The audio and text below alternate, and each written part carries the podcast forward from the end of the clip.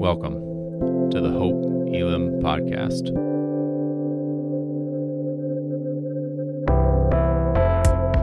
We are a diverse church in the heart of Des Moines, seeking to bring God's kingdom as we live more like Jesus. We hope that what you're about to hear points you to Jesus Christ. Know that we're praying for you and look forward to connecting with you soon.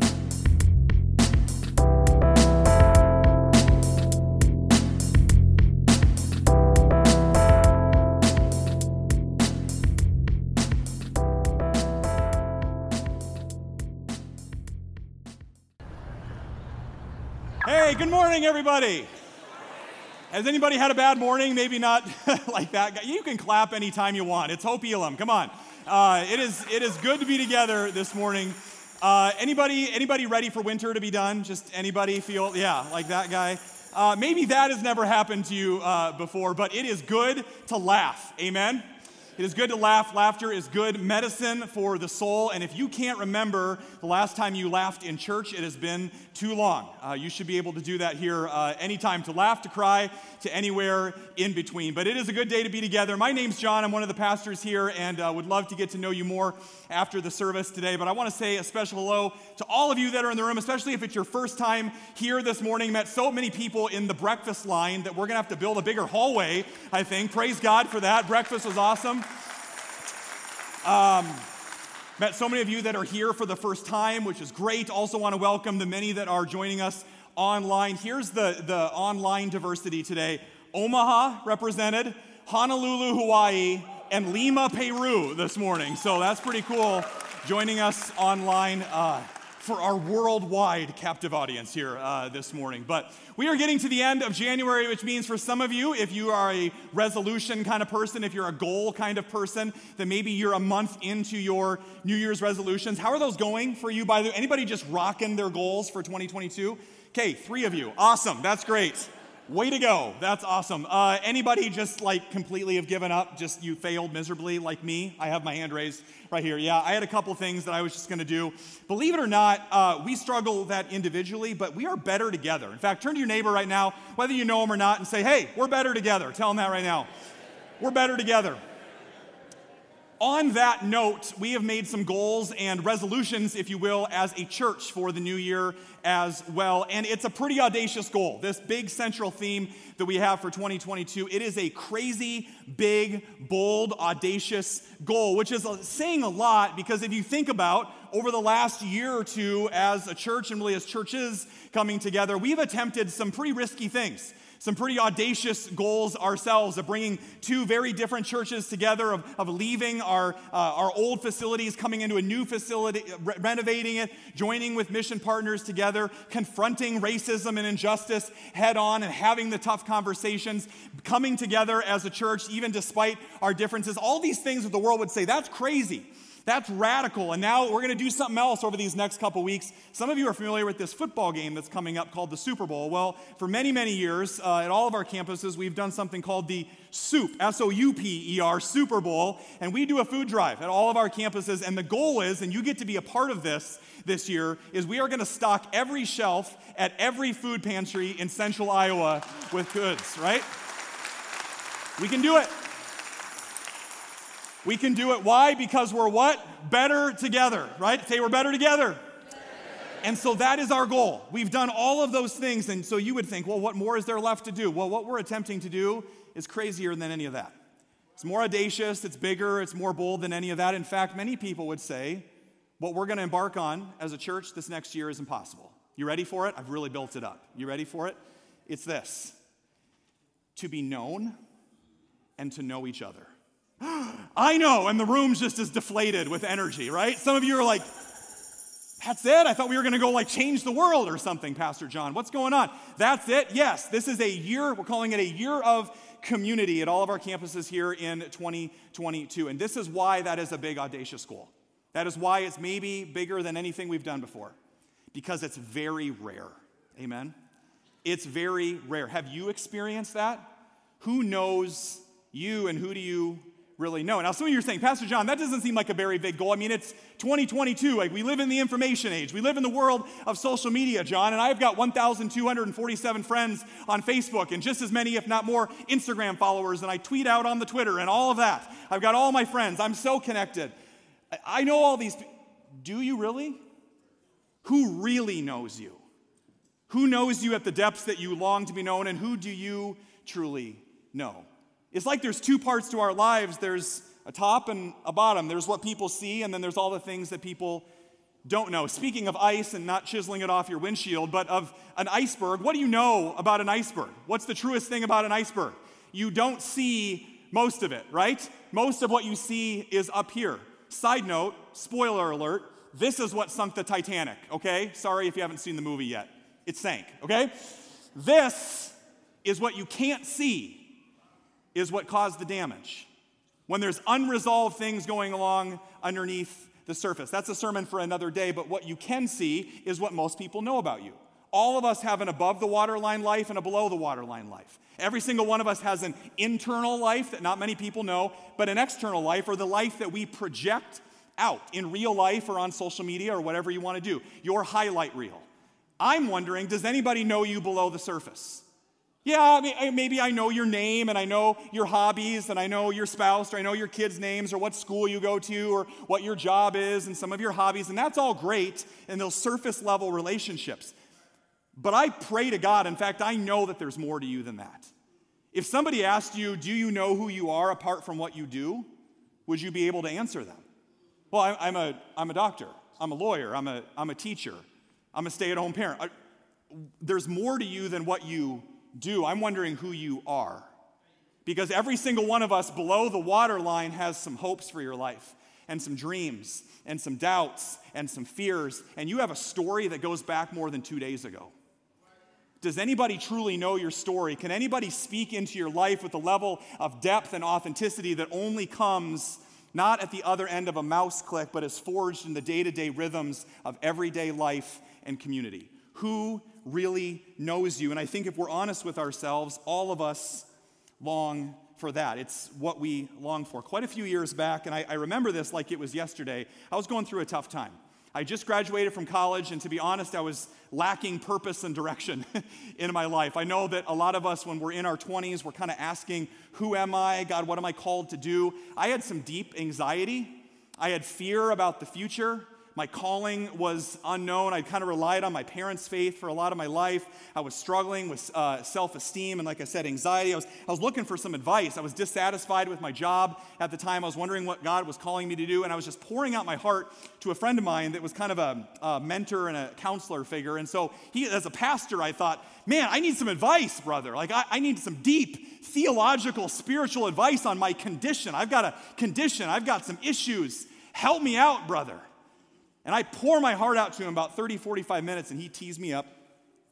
And he says, John, let me ask you a question. Oh, yeah, bring it. I'm just waiting for the big revelation. He goes, Do you have any friends?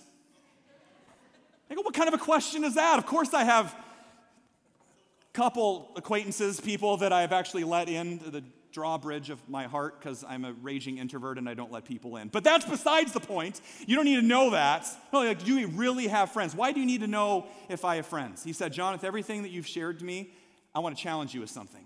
And I wrote it down, and it's in my journal to this day. Maybe this is just me, or maybe it's you too.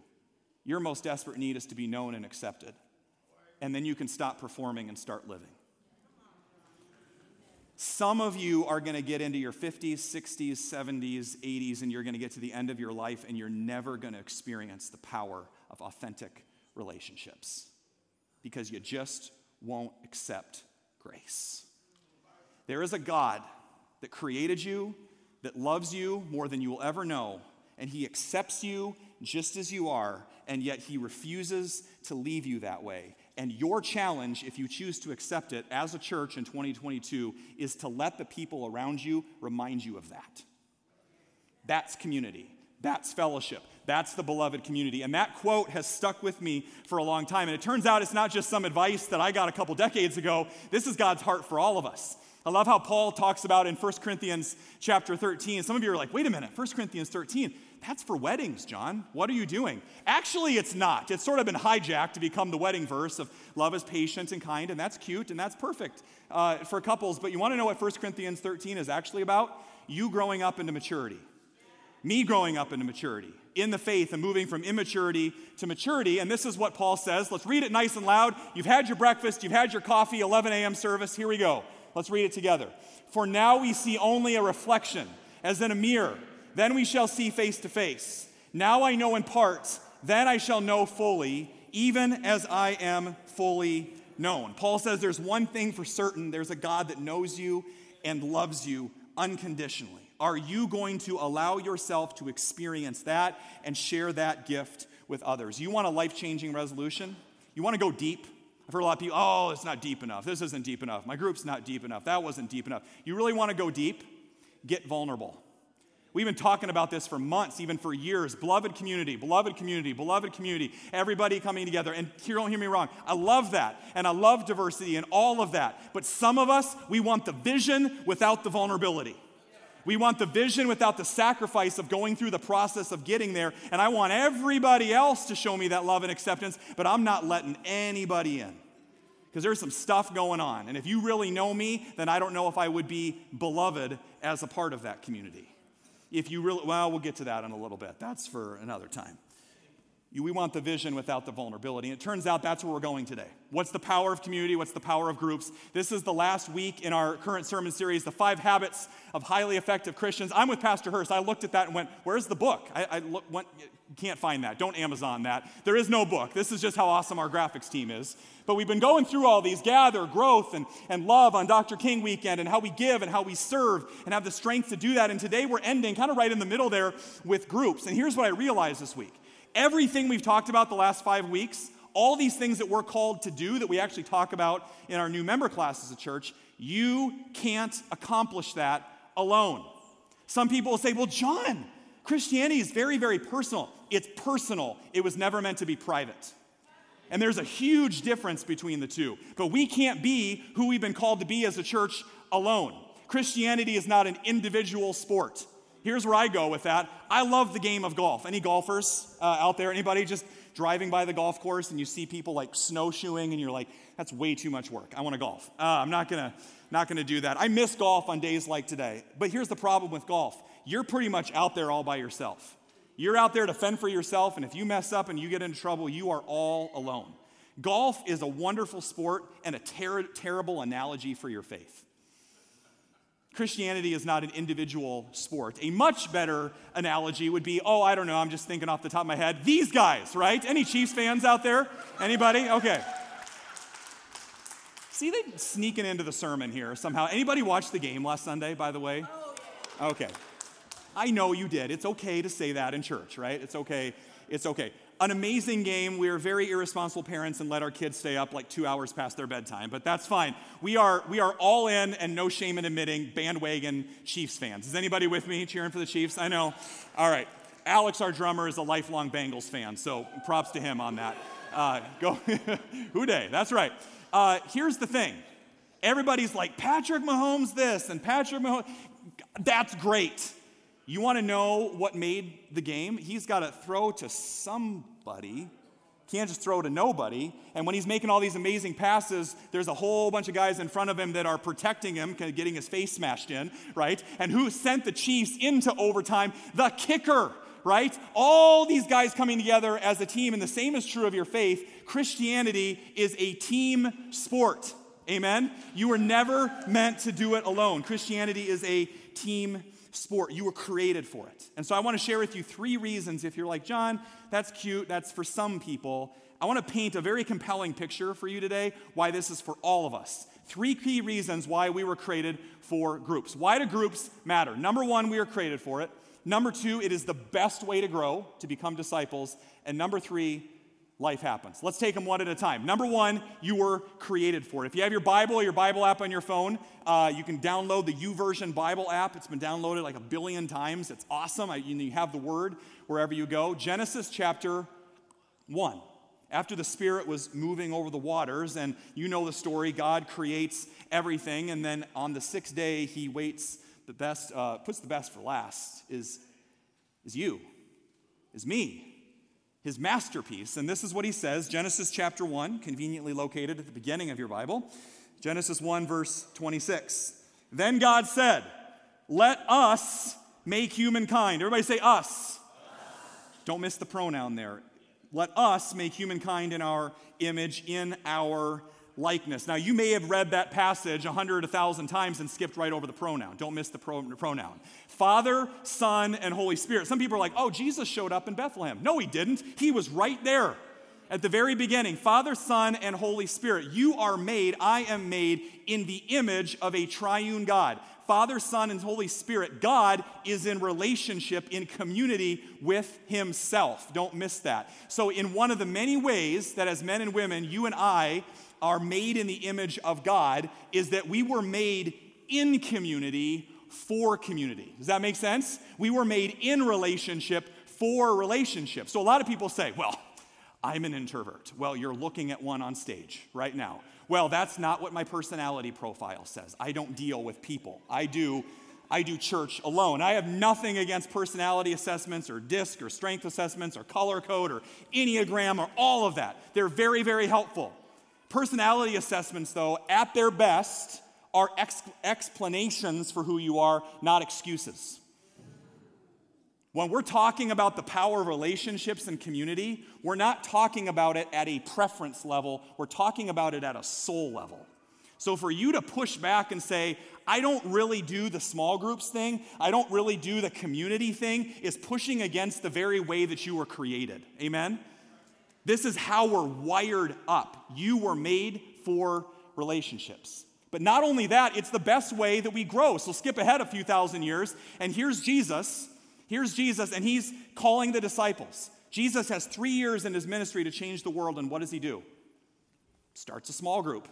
a bunch of ragtag guys, a bunch of nobodies. Jesus calls 12 ordinary guys to follow him, and three, he pours his life into them for three years, and then they go and change the world. There's a lot of different ways that Jesus could have discipled them. Jesus could have said, just stay here or go off to seminary and read a few books and that'll be enough. Or, oh, I got an idea. You know, as I've been waiting to come and save the world and I've been up in heaven, Jesus says, I recorded a few podcasts in advance for you. And so, disciples, what I'd like you to do is go home and in the isolation and seclusion of your home, I'd like you to go and hit some crazy podcasts that I, that I put together and then we'll just talk about them. But that's not what he did, did he? Jesus said, You want to grow most effectively, you want to become like me, you want to be a disciple, find a group. Because what you can't do home alone, and don't get me wrong, I love podcasts, I listen to them every single week, but you want to know what you can't do alone? Forgive somebody. You know what you can't do alone? Be forgiven. You want to know what you can't do alone? Offend somebody or have somebody offend you and work through it together. Have somebody speak the truth and love to you. I'm sorry, but the person on that link, on that podcast, they don't know your story. Who does? Online worship, on online sermons from other churches, podcasts, all of that are great supplements, but nothing replaces the power of the local church and who knows you. Who can you imitate and who's imitating you in terms of discipleship? It's how we grow best. And finally, why do we need groups? I don't need to convince you of this after the last two years, but life happens. But let me, let me bring it home, let me make it personal. About five or six years ago, maybe a little bit longer than that, I got a call from a gentleman in our church, probably middle aged. I was not expecting getting this call from him this late, like 11 o'clock at night. We had been in a men's group together, so he had my, my cell phone number. We were, you know, calling back and forth a little bit, but he's never called me like this. And it will just, I don't know, we'll say his name is Phil. And uh, he said, I'm so sorry, it's Phil. I know it's late, but Pastor John, you know how you always said, like, you always say, How are you? And I say, Good. I'm good. Yeah, well, I'm not good. Not good. I feel really alone and I'm stuck. And I said, What's going on? Well, you know, there's something called being a workaholic? or alcoholics and those that struggle with narcotics really get a bad, you know, they're the real sinners. Well, I've become something that my wife has called a workaholic. And it's just as dangerous because I've really messed up and I, I, can't be fully present to her and I'm never around with my kids and I don't know why. I just keep going and going and going and I'm burning the candle at both ends and I'm so stressed out and I have so much anxiety. I started drinking a little bit just to kind of numb the pain a little bit, but now I can't stop and now it's got the best of me and it's got its hooks in me and I don't know what to do because my wife has said I'm leaving and me and the kids are out and I'm so afraid, John, because everybody at church, like, what are they going to think of me? And I just, whoa, whoa, whoa, time out. I said, hey, first of all, I'm so glad that you shared that with me. How long has you been, have you been struggling with this? He goes, three years. And my heart just sank. Nobody in a church should struggle with something for three years and be alone. And then I said, I'm so glad that you told me but I know that I can't fix it for you. I can't, I can't be there for every single person. I said, Is there, Are there any other guys in your life that know what you're going through? And there was like a 20 second pause in the phone conversation. And he just says, I have nobody. What are we doing as a church if we're not about guys like Phil? That look great with an awesome family and marriage and house and car and dog on the outside. And under the waterline, they're crumbling. And I understand not every situation is like that. But if that doesn't speak to our need, I don't know what does. There was a man named King Solomon that wrote a book called Ecclesiastes, and King Solomon was one of the wisest men to have ever lived. He was also one of the richest men to ever live. And he had everything, everything that the world, wealth and, and, and, material possessions, and, and all the women he could ever want, and all the power and authority and kingdoms and kings, everything you could ever want. And he's reflecting back on his life, and he says this in Ecclesiastes chapter 4, verse 8. He says, There was a man all alone. He had neither son nor brother, which is often translation is translated as friend. There was no end to his toil, yet his eyes were not content with his wealth. For whom am I toiling? He asked. This too is meaningless, a miserable business. He had everything that the world could offer. You would say he was rich in the eyes of the world, and yet he had relational poverty. That's why I can't stand it when people just say poverty. I say, well, what kind? Because at certain seasons of my life, I've had relational poverty. I've had a poverty of identity. I don't know who I am. And so I run everywhere looking for it. It's not just the people that live in a homeless shelter or under a, a tent camp. There are brothers and sisters in Christ, and we're just as broken as they are because the ground is level at the foot of the cross. Amen? All of us are in poverty. And so, my challenge to you today is to think, man, you can have it all, and you can be busy and look great above the waterline. But here's the richest, wisest man to ever lived. He's looking back on his life and he says this. Let's read it together. Two are better than one. If either of them falls down, one can help the other up. But pity anyone who falls and has no one to help them up. No one to help them up. I just, I can't get that statement out of my head. I don't have anybody. I play the part. I go through the motions really well, but I don't have anybody. If your current experience of Christianity is sitting face forward in a pew for an hour a week listening to a guy talk, you are missing one of the greatest gifts that God wants to give you, and it's the people sitting next to you today, okay? It's community, it's groups. Not only that, but it's the foundation of how the church was started. So now let's go to our scripture reading today from Acts chapter 2. It's going to be like three fourths the way through your Bible, the book of Acts. Matthew, Mark, Luke, John, Acts tells the story of the early church. And to set the stage for you of what you heard Chad read earlier is that Peter has just stood up and he's preached a sermon filled with the Holy Spirit, and it says 3,000 people were cut to the heart and repented. 3,000 people came to faith that day. This is like the largest new member class in the history of the world. It just happened. Like, boom, there they are. And have you ever wondered, like, now what? How do you organize that group of people? Now what should we do? What shall we do? And this is what happens they devoted themselves to the apostles' teaching and to the fellowship. All the believers, I'm summarizing, were together, had everything in common. They were praising God, and enjoying the favor of all the people, and the Lord added to their number daily those who were being saved. There was something about these early followers of Jesus, about this church, that was irresistible. And yet, at the same time, I cannot help but notice why did they just form a bunch of small groups? They didn't have like a small groups coordinator at their church. There was no church. There was nothing, they weren't even known as Christians. They were followers of the way. And here's what happened. Here's what happened. I think there were these pockets of people, not very many, but there were these pockets of people that had watched Jesus and seen him change people's lives. It changed their own life, and they'd never been so loved and they'd never been so served. They watched this man predict, predict his own death and resurrection, and then he did and they watched him come walking out of the grave. He changed their lives forever, and he said, Now go and tell every single person that you know about the greatest news in the history of the world. Go and make disciples, and this is an all in kind of adventure. And so then, guess what? They did it. They didn't come to church and sing songs about it and pray prayers about it. They went and they did it. And as they were doing it, they realized, oh, this is hard. Following Jesus doesn't make my life easier, it makes it worth living. And all of a sudden, this is really hard. And so, what do you think they did? Oh, I need to find some other people that are living this crazy lifestyle. I need to find some other Christians or followers of the way that are all in so that I need prayer and I need encouragement because I'm living on mission the entire week, then when I gather with these other believers, we're just celebrating what God has been doing the whole week and we're encouraging each other and we're starting to see God move and change people's lives and do miracles. And so we're going to get together and we, we might even pray some prayers. We might even sing some songs and worship God once in a while all together to thank Him for what He's done so we can get filled up and go back out. And I don't know, let's call this thing church. Amen? And that's how the whole thing started.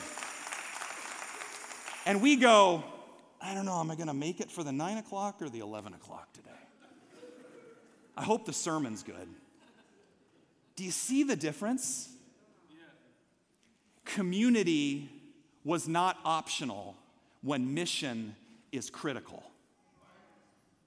And I think for some of us, that's what we're wrestling with. If you go ahead and go to the next slide, I think for some of us, community feels optional because our mission has grown comfortable. I, am way back here. I'm not even up by the edge. I'm not even dipping my toes in the water. I'm certainly not jumping in for the all in for this Jesus thing. And because of that, I'm comfortable. So I don't really need anybody else because I'm not doing anything in my Christian life that's anywhere remotely taking a risk for the kingdom of God. But when I read Acts 2, they needed each other. They were desperate for each other, and it was irresistible to be a part of. There, there's something that they were gladly willing to rearrange their schedule for. And it's this word fellowship. Now, some of you hear that word fellowship and you're like, yeah, you know, like coffee in the fellowship hall, right? That's what, nothing wrong with that. Meant something much different. This word is koinonia. Everybody say koinonia. In Acts 2, and they say they devoted themselves to the fellowship, to the koinonia. And some of you are like, oh, yeah, just friends. No, deeper than that. Deep friendship, purpose, connection, belonging, and joy. The root of that word in the Greek means an equal contribution. Every single person brings something to offer, and when we all bring something to offer, that's what creates the power of the community. You can't have koinonia if you're not contributing something. That's the root of it. They would gladly rearrange their schedules for this, this deep belonging. The power was in being together. I remember several years ago, I was at a church conference, and one of the pastors from a big mega church in America was telling the story up on stage with his friend that's a pastor from India. And in many parts of India, where it's very much a third world country, a developing country, very much in poverty and very much anti Christianity. There's not a ton of Christians over there. They're very much persecuted. And so he's one of few. And they're retelling the story of several years before when that pastor from India had first visited the United States and was looking at American church culture. And they were driving to this big conference, and the pastor from India said to the American pastor, So I understand that you are very uh, popular. And that, yes, and that there are going to be thousands of people that come to this church conference to hear you speak because you're speaking. Well, yeah, and there's this very well known uh, Christian uh, band that's going to be there, and that's why people are going to, well, yeah, there are probably going to be a lot of people because they're kind of a big name and people are going to come. And he just looked at him and shook his head and said, You Americans, you are so funny. And the American pastor was like, What? What's so funny? Why are you laughing? Not in a mean way or anything like that. And the pastor said from, from India said, You don't understand. In India, these churches are so far apart. There's so few believers, and gatherings of the believers are so rare. that my friends will walk from two, five, even 10 miles away. They will literally drop everything, all of their priorities. They will drop everything and walk for miles just for the chance to be together with somebody that has one Bible, maybe some pages of a Bible, and they will get together because the big ticket, the big draw is that we get to pray together.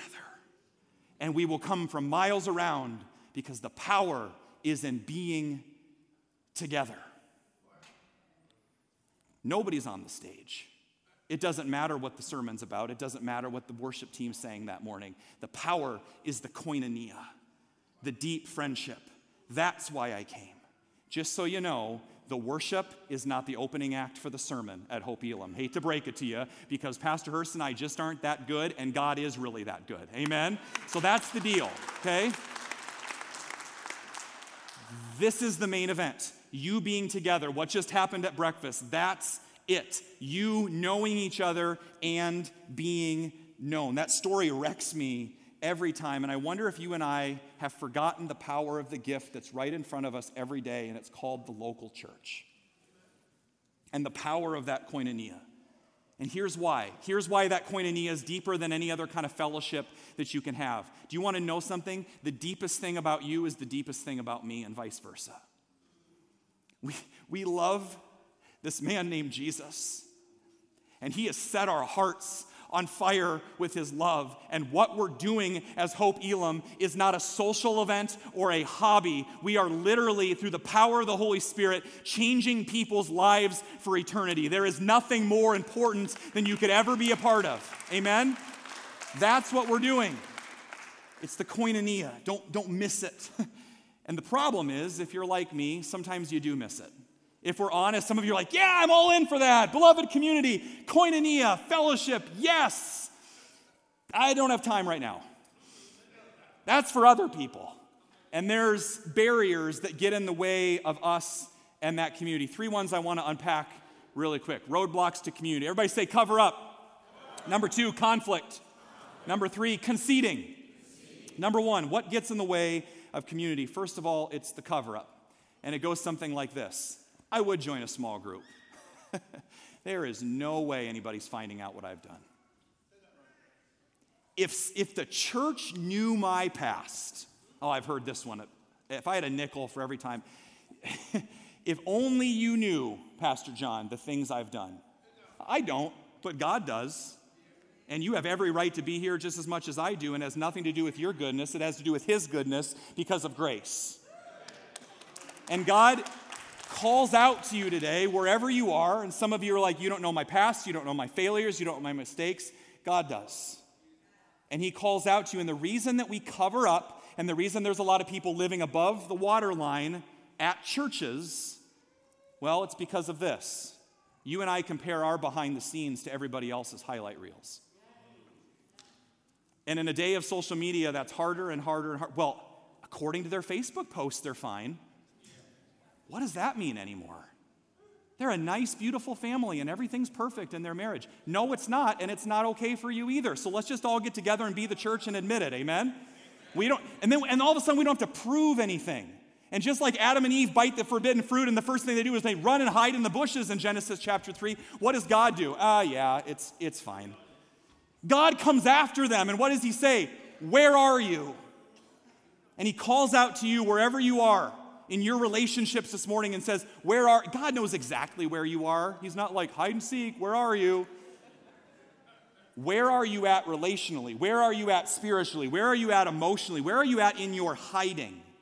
And all of a sudden, if I realize that church isn't a museum for saints, it's a hospital for sinners, then I'm all in, babe, because I don't have anything to prove anymore. I've got nothing to lose and I've got nothing to prove, right? Now I can step in now I can step into Christian community and I don't have to cover up anymore. Some of you know it's not that, it's conflict. Because the reality is, for some of you, that's the biggest barrier. You're here because of maybe some previous conflict at another church. And I understand we want you to be a part of a healthy church, we want you to be a part of a safe, growing church. But here's the thing sometimes I think the very things we run from are the very things that God wants to use to form us. And a lot of us in our family of origin, we have been trained that at the first or second, or maybe if we hold on to the third sign of conflict, we say, Forget you, I'm out. And we never find the depth that we're looking for.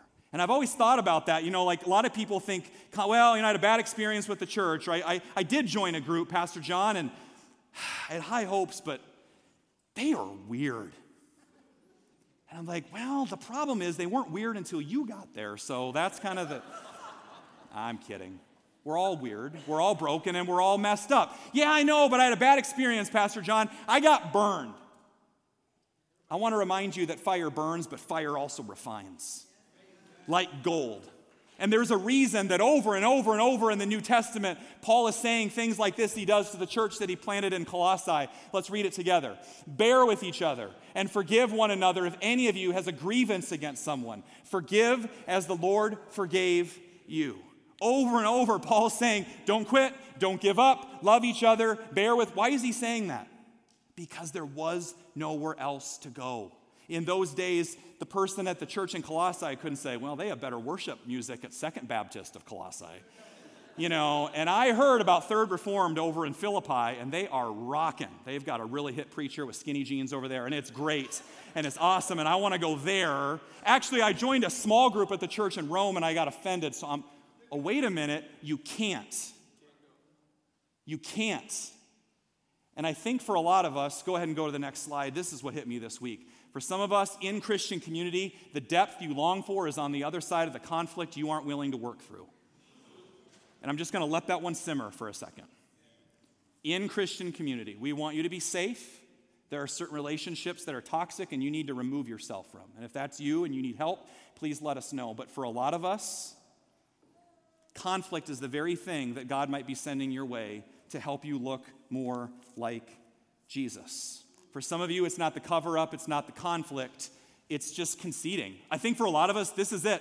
This is it. Pastor John, that's all cute. I get it, but it's 2022. Small groups is so 2010. I mean, come on, right? Everybody's busy, and I've got a family, and I've got kids, and we're shuttling them around, and I'm super busy, and it's, it's just so old school. Like, nobody really has that anymore. You know what I felt like God say to me this week and challenge me with?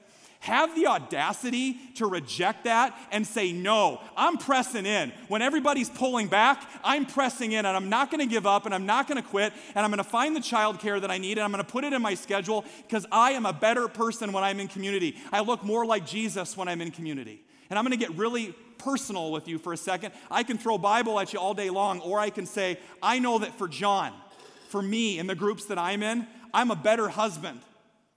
I'm a better father. I'm a better friend. I pray a better leader.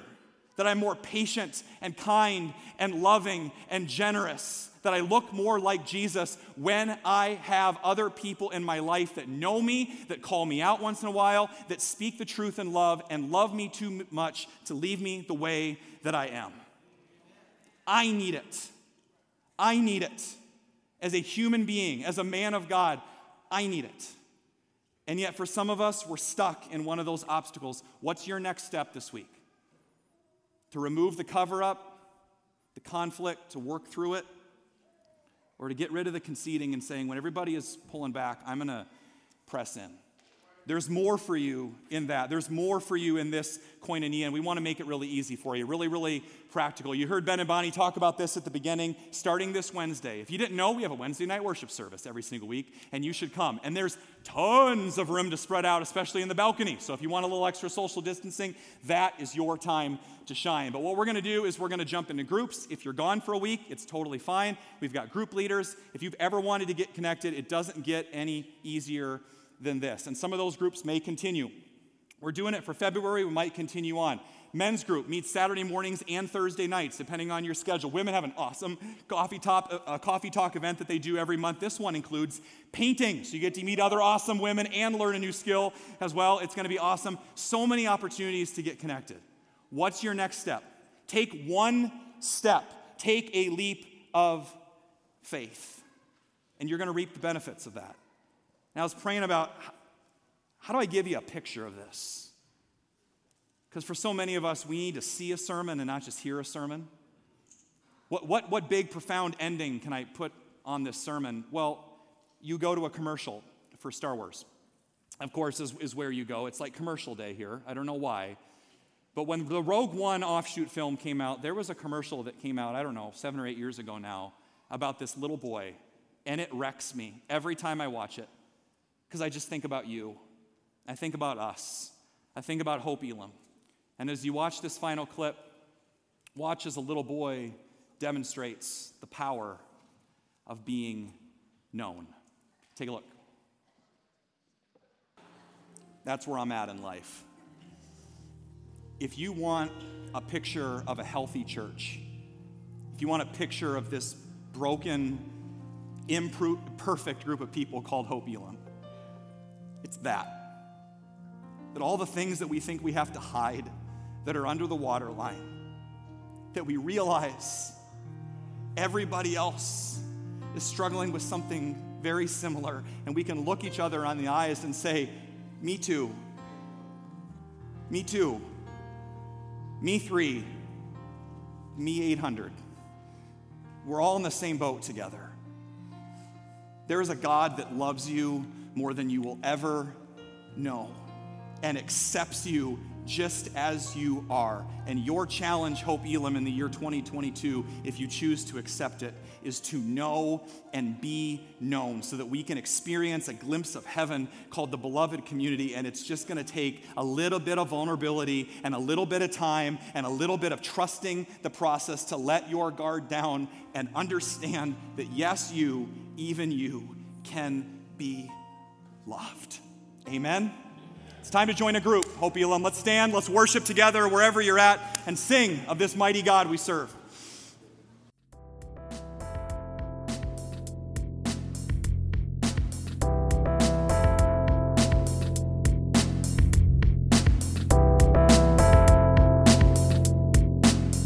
Thanks so much for joining us. To find out more about Hope Elam, follow us on Instagram at hope.elam or visit our website at hope-elam.org.